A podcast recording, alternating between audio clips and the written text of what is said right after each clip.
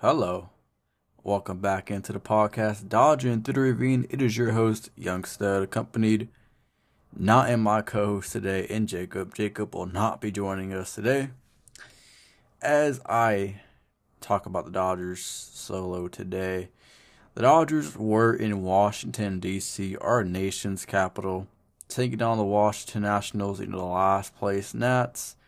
You know, the the the Nationals are in last place, but they're a good team, right? They're a good team. Even though they're in last place, they're not the worst team you're ever going to see. This Nationals club, you know, in the midst of a rebuild, I think the rebuild is going pretty good. Just going to say that right now, and I think they could win a World Series in the next decade. But um, the Dodgers had to take care of business, right? I mean, they were coming off of two series losses in a row one against the Braves at home in a four game set, and one down in Miami.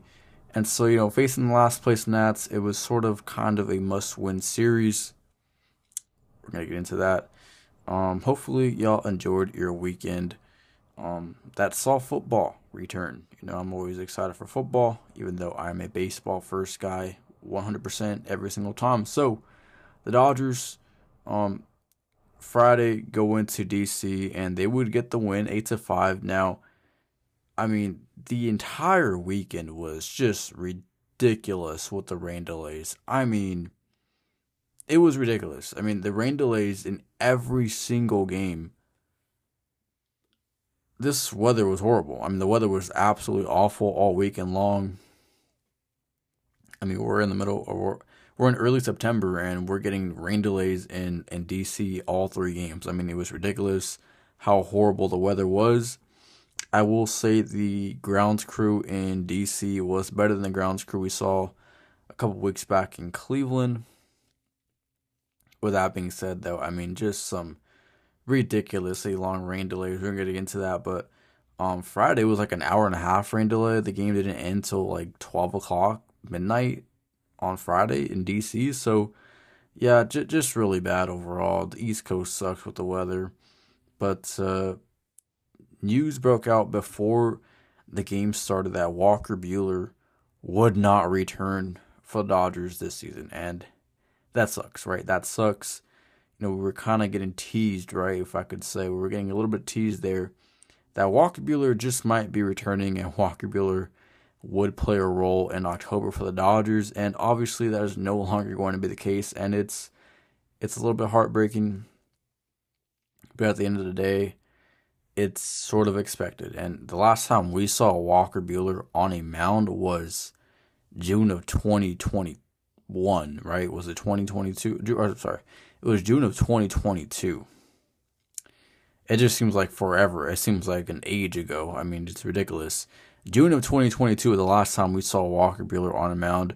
We will not see him on a mound again in a Dodger uniform until spring training of 2024, and obviously in a regular season game until April. So, um, it's going to be quite the, uh, you know, the distance there between starts for Walker Buehler coming off of Tommy John, his second Tommy John, and you know Walker Buehler um, was going to help this Dodger team into the playoffs a Dodger team that is really reeling with pitchers and the pitching staff, especially starting pitchers. And so, whatever you could have got out of Walker Buehler would have been elite. Obviously, he will not be with the team any longer. So, um, you know, I, I didn't really talk about Walker all that much of recent podcasts, but, um, you know, Walker Buehler at the end of the day will not be back with the Dodgers in 2023. He will not partake in October and we will not see him until spring training of 2024. All the best to Walker Buehler as he heals up from his Tommy John, and next year will be his contract year, so it's going to be a big year for Walker Buehler. Freddie Freeman in that 8 5 victory did set the franchise record for doubles with 62. He went 3 for 4 in that game as well. So Freddie Freeman right up there with the top batters in the league with batting average, right next to like Corey Seager. So, you know, the two guys that kind of swapped each other. So, um, you know, two elite hitters in Seager and, and uh, Freddie Freeman. And uh, Freddie Freeman, I think the all time MLB record for doubles in a year is 77. It's around there, like 76, 77, maybe 78. Um, I don't think he's gonna get 13 doubles here in the next, uh, you know, 20 games. But then again, he might. But then again, he just might. So I wouldn't rule him out. But uh, imagine if he gets the all-time record. That'd be quite something to go down in the history books. As a Dodger, that'd be great. But the, either way, he holds the all-time Los Angeles Los Angeles Dodger record or Dodger record in general with 62 doubles in a season. And so uh, Freddie Freeman just doing his thing. Saturday, it would be not the same fate as the Dodgers would fall 7 to 6 to the Nationals. And the game was supposed to start at 1 o'clock Pacific time. The game did not end until 8 o'clock Pacific time. I mean, a four hour rain delay. Are you kidding me? A four hour, again, the game was starting at 4 o'clock uh, Eastern time there. It didn't get started until 8 o'clock. So, like, they were just milking it out all night.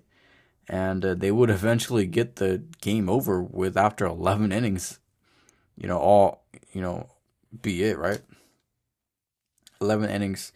And, um, yeah, just a, a dreadful game. I'm, I'm just going to be honest. It was a really dreadful game. Bobby Miller did start that game, you know, coming off of a pretty good outing against Atlanta.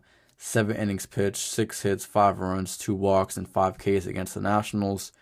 I thought Bobby Miller was fine. Obviously, the line score doesn't reflect that. You know, just a couple of bad innings there, right? Just a couple of bad innings, and you know, at the end of the day, I think Bobby Miller is a big game pitcher. And there's just guys that are big game pitchers and not big game pitchers. And I think Bobby Miller fits that criteria for a big game pitcher. So I would definitely not overreact to this, read too you know read too much into this. Oh my gosh, he had a bad outing. He can't be trusted. No. Bobby Miller can be trusted in October. He will be trusted in October, and um, yeah, I, I, I believe he's probably in line to start Game One. It's hard to you know bet against that right now. I mean, if the Dodgers see what I'm seeing, he should start Game One. He's a big time pitcher um, he's gonna bring a game one. So yeah, Bob Miller will start game one in my opinion. And uh, gotta talk about you know uh, Max Muncy. Max Muncy. I talked about Max Muncy quite a bit here on the podcast, and uh, you know my dis despair for Max Muncy, if that's a word. But um, you know I'm not the biggest fan of 200 hitters, especially batting cleanup. If you want to bat 200 and you know bat ninth or eighth, okay, whatever. But if you're gonna bat fourth in the middle of the lineup I'm not too excited about that. But again, oh, he hits home runs, oh, he walks, and he strikes out. That that's all you're really gonna get with Max Muncy and an occasional um, random play. But um, yeah, Max Muncy, I'm really focusing in on his ability at third, his defensive ability. That is, he cannot field a, a ground ball at third base for anything, and it's really detrimental for the Dodgers you know, going down the stretch here. Like, are they really going to go into October with Max Muncy starting at third base? And you're going to say, oh, well, they have no choice. You know, where else is he going to play? You know, hit, whatever the case is. I mean, like, again, you may be on to something. You might. The only other play, the only other place he can play is second base or DH, and you know if JD Martinez is in the lineup, which he's going to be every single time, you know, whether it's a lefty or a righty, then you can hit DH. And second base, Mookie Betts is apparently playing second base now, and I think he's going to play second base presumably as we go into the postseason, unless there's a um a lefty on the mound. Then they would then he might go with a right field, but if there's a righty on the mound, uh, it's going to be Jason Heyward in right field. So Mookie has to come into play second. So the only other place that Max Muncy can plays second base. He's a little bit of a better fielder at second base. He cannot field third base for anything. And I'm telling you right now, if Max Muncy is at third base come NLDS game one, the Dodgers will lose a game solely off of Max Muncy. I'm just going to take it lightly with a game that might cost them the series, right? So, you know, any game, every single game matters in the postseason. And, um, you know, errors cannot be tolerated. Errors cannot be tolerated and Max Muncy's defense at third base also should not be tolerated. And uh, the Dodgers really need to get that cleaned up here um, next couple of weeks. It was also announced before Sunday's ball game that Clayton Kershaw's start would be pushed back until Friday. So Clayton Kershaw last pitched on Tuesday. He will not pitch again until Friday. So that's a grand total of about 10, 11 days um, between starts. So that's basically like skipping a start. So um, basically, he skipped the start. Let's just call it what it is. He skipped a start, and he will not pitch again until Friday in Seattle and that's going to be a very, very, very telling start. And um, again, every single start from here on is going to be telling the Dodgers, saying, "Oh, it's not injury related. It's just like setting him up for the playoffs or whatever." I mean, like I said, he just skipped a start. He's in the same spot that he would that he would have pitched in anyways. Maybe yeah, he skipped maybe a day. I don't know. Either way, um, be very wary of Clayton Kershaw and what the Dodgers are telling you because we don't know what Clayton Kershaw is feeling and what you know what he can bring to the table here. And so um, he's gonna face a pretty good Mariners team here in his next start. We'll get into that in the coming week, but um, yeah, Clayton Kershaw will not pitch again until Friday, and uh, we'll see what he has. We'll see what he has. All eyes will certainly be on number 22 that night, or that yeah that night. But uh, Sunday, the finale and the rubber match of the series a 7 3 victory for the Dodgers over the Nationals. So they won the series in DC. Um, you know, a pretty just a weird series, just so delayed and just terrible, terrible uh, circumstances with, you know, the Nationals Park and the rain all weekend long. The Dodgers will go into DC early next year. They will visit Washington in April of 2024. But um, Mookie Betts was out the first two games of the series after hitting a ball off of his leg. He had some CT scans and they both came back negative, so that's great. And he was back in the lineup on Sunday. He did go over 4, but it was great to see him back out there playing the field and all that. You know, kind of reassuring that Mookie Betts is okay because let me tell you, if you know Mookie Betts goes down, no bets, no chips. That's kind of my little saying here. No bets, no chips. If Mookie Betts is not in the game, or not the Dodgers down the stretch, there will be no championship, and you can count on. I could say that with 100% certainty um, there's there's just zero chance, you know. So the Dodgers desperately need Mookie Betts to not only be in the lineup, you know, come October down the stretch here, but you know, perform at that MVP level. Like we cannot see Mookie Betts kind of disappear in you know in October. We need him to play at an elite level, and um, you know, I'm sure Mookie wants to play at that elite level too. So um, it's important that he stays healthy here the the last 20 games or so. Um, James Outman and and Jason Heyward played a pivotal role in this victory on Sunday, seven to three victory. And uh, Jason Heyward, his average is up to 260. Like his average was like at 220 earlier in the year. It's all the way up to 260. Like I told you guys way back in May, April, June. I said I like Jason Heyward more than I like David Peralta. I just like what he brings more than David Peralta, and that's no knock to David Peralta, but you know, Heyward brings a gold glove and he brings a good bat. And I, I like what Jason's approach is at the plate compared to David Peralta's. And so, um, yeah, just want to give myself a little pat on the back there. But Jason Heyward's a really great defender. You know, kind of seeing it up close and personal this year in LA. Um, yeah, he's a really great defender. He catches everything. Even if you're like, wow, how did he catch that? He somehow catches it. So, uh, hats off to Jason Heyward. And uh, James Outman, you know, James Outman kind of a weird season. Like he got off to a blaze in the start in April, player of the month, and all that, and uh, just struggled in May and June, and finally in July. And you know, since July, he's just been on a different level. So James Outman has turned into a solid player, an everyday player out in center field for the Dodgers, and uh, the Dodgers are certainly going to need more of James Outman here uh, as we head into October as well.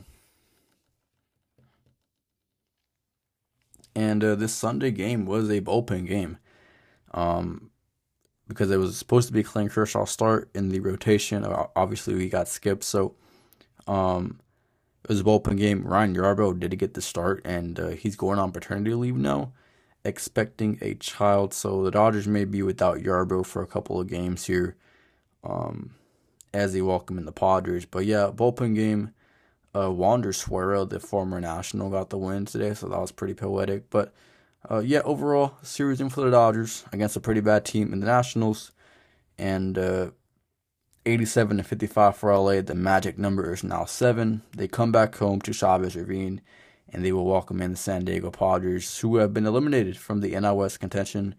I think their wild card number is eight or something. So, yeah, the Padres season is dwindling down here after that very, very high hopes in the offseason. Um, yeah, the Dodgers have played the Padres pretty well in the regular season, right? So I should expect the Dodgers victory this this uh, this coming week here, a Dodgers series victory. I don't think that's much to ask against the Padres. Um, yeah, the probables go as followed. It'll be Avila against Stone on Monday. So Gavin Stone's to make a start here. I'm kind of excited about that, right? I haven't seen Gavin Stone make a start in a while. Um, he did go six innings over at Fenway Park, but did not start that game. So I'm kind of looking forward to seeing Gavin Stone start a game. Tuesday night, it'll be Michael Wacha against Lance Lynn. So, yeah, Lance Lynn, uh, he faced the Padres in San Diego. He did pretty well, but uh, he's been pretty putrid ever since then. So, we'll see how he does against the Padres at home. And on Wednesday, uh, if I look at the notes here,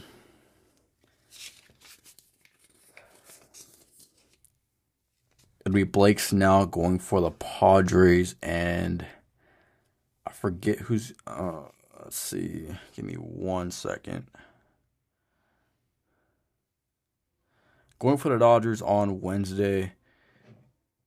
It'll be Ryan Pepiot. So Ryan Pepiot will go for the Dodgers on, on Wednesday. So Ryan Pepiot to make another start here. So yeah, he's yeah. I mean, he's to start in the playoffs. He, he just is. So Ryan Pepiot, Gavin Stone. You can see the young guns mixed in with uh, Lance Lynn this weekend against the Padres.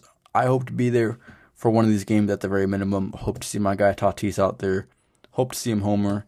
Hope to meet him after the game and get an autograph or something like that. But yeah, I'm hoping for big things this week against the Padres. Should be a fun series. With that being said, Joe, I'm going to sign off on this podcast. I appreciate y'all for tuning in. Make sure to review and uh, share this podcast out there with a Dodger fan or even a baseball fan for that matter. With that being said, thank you guys for listening and go Dodgers.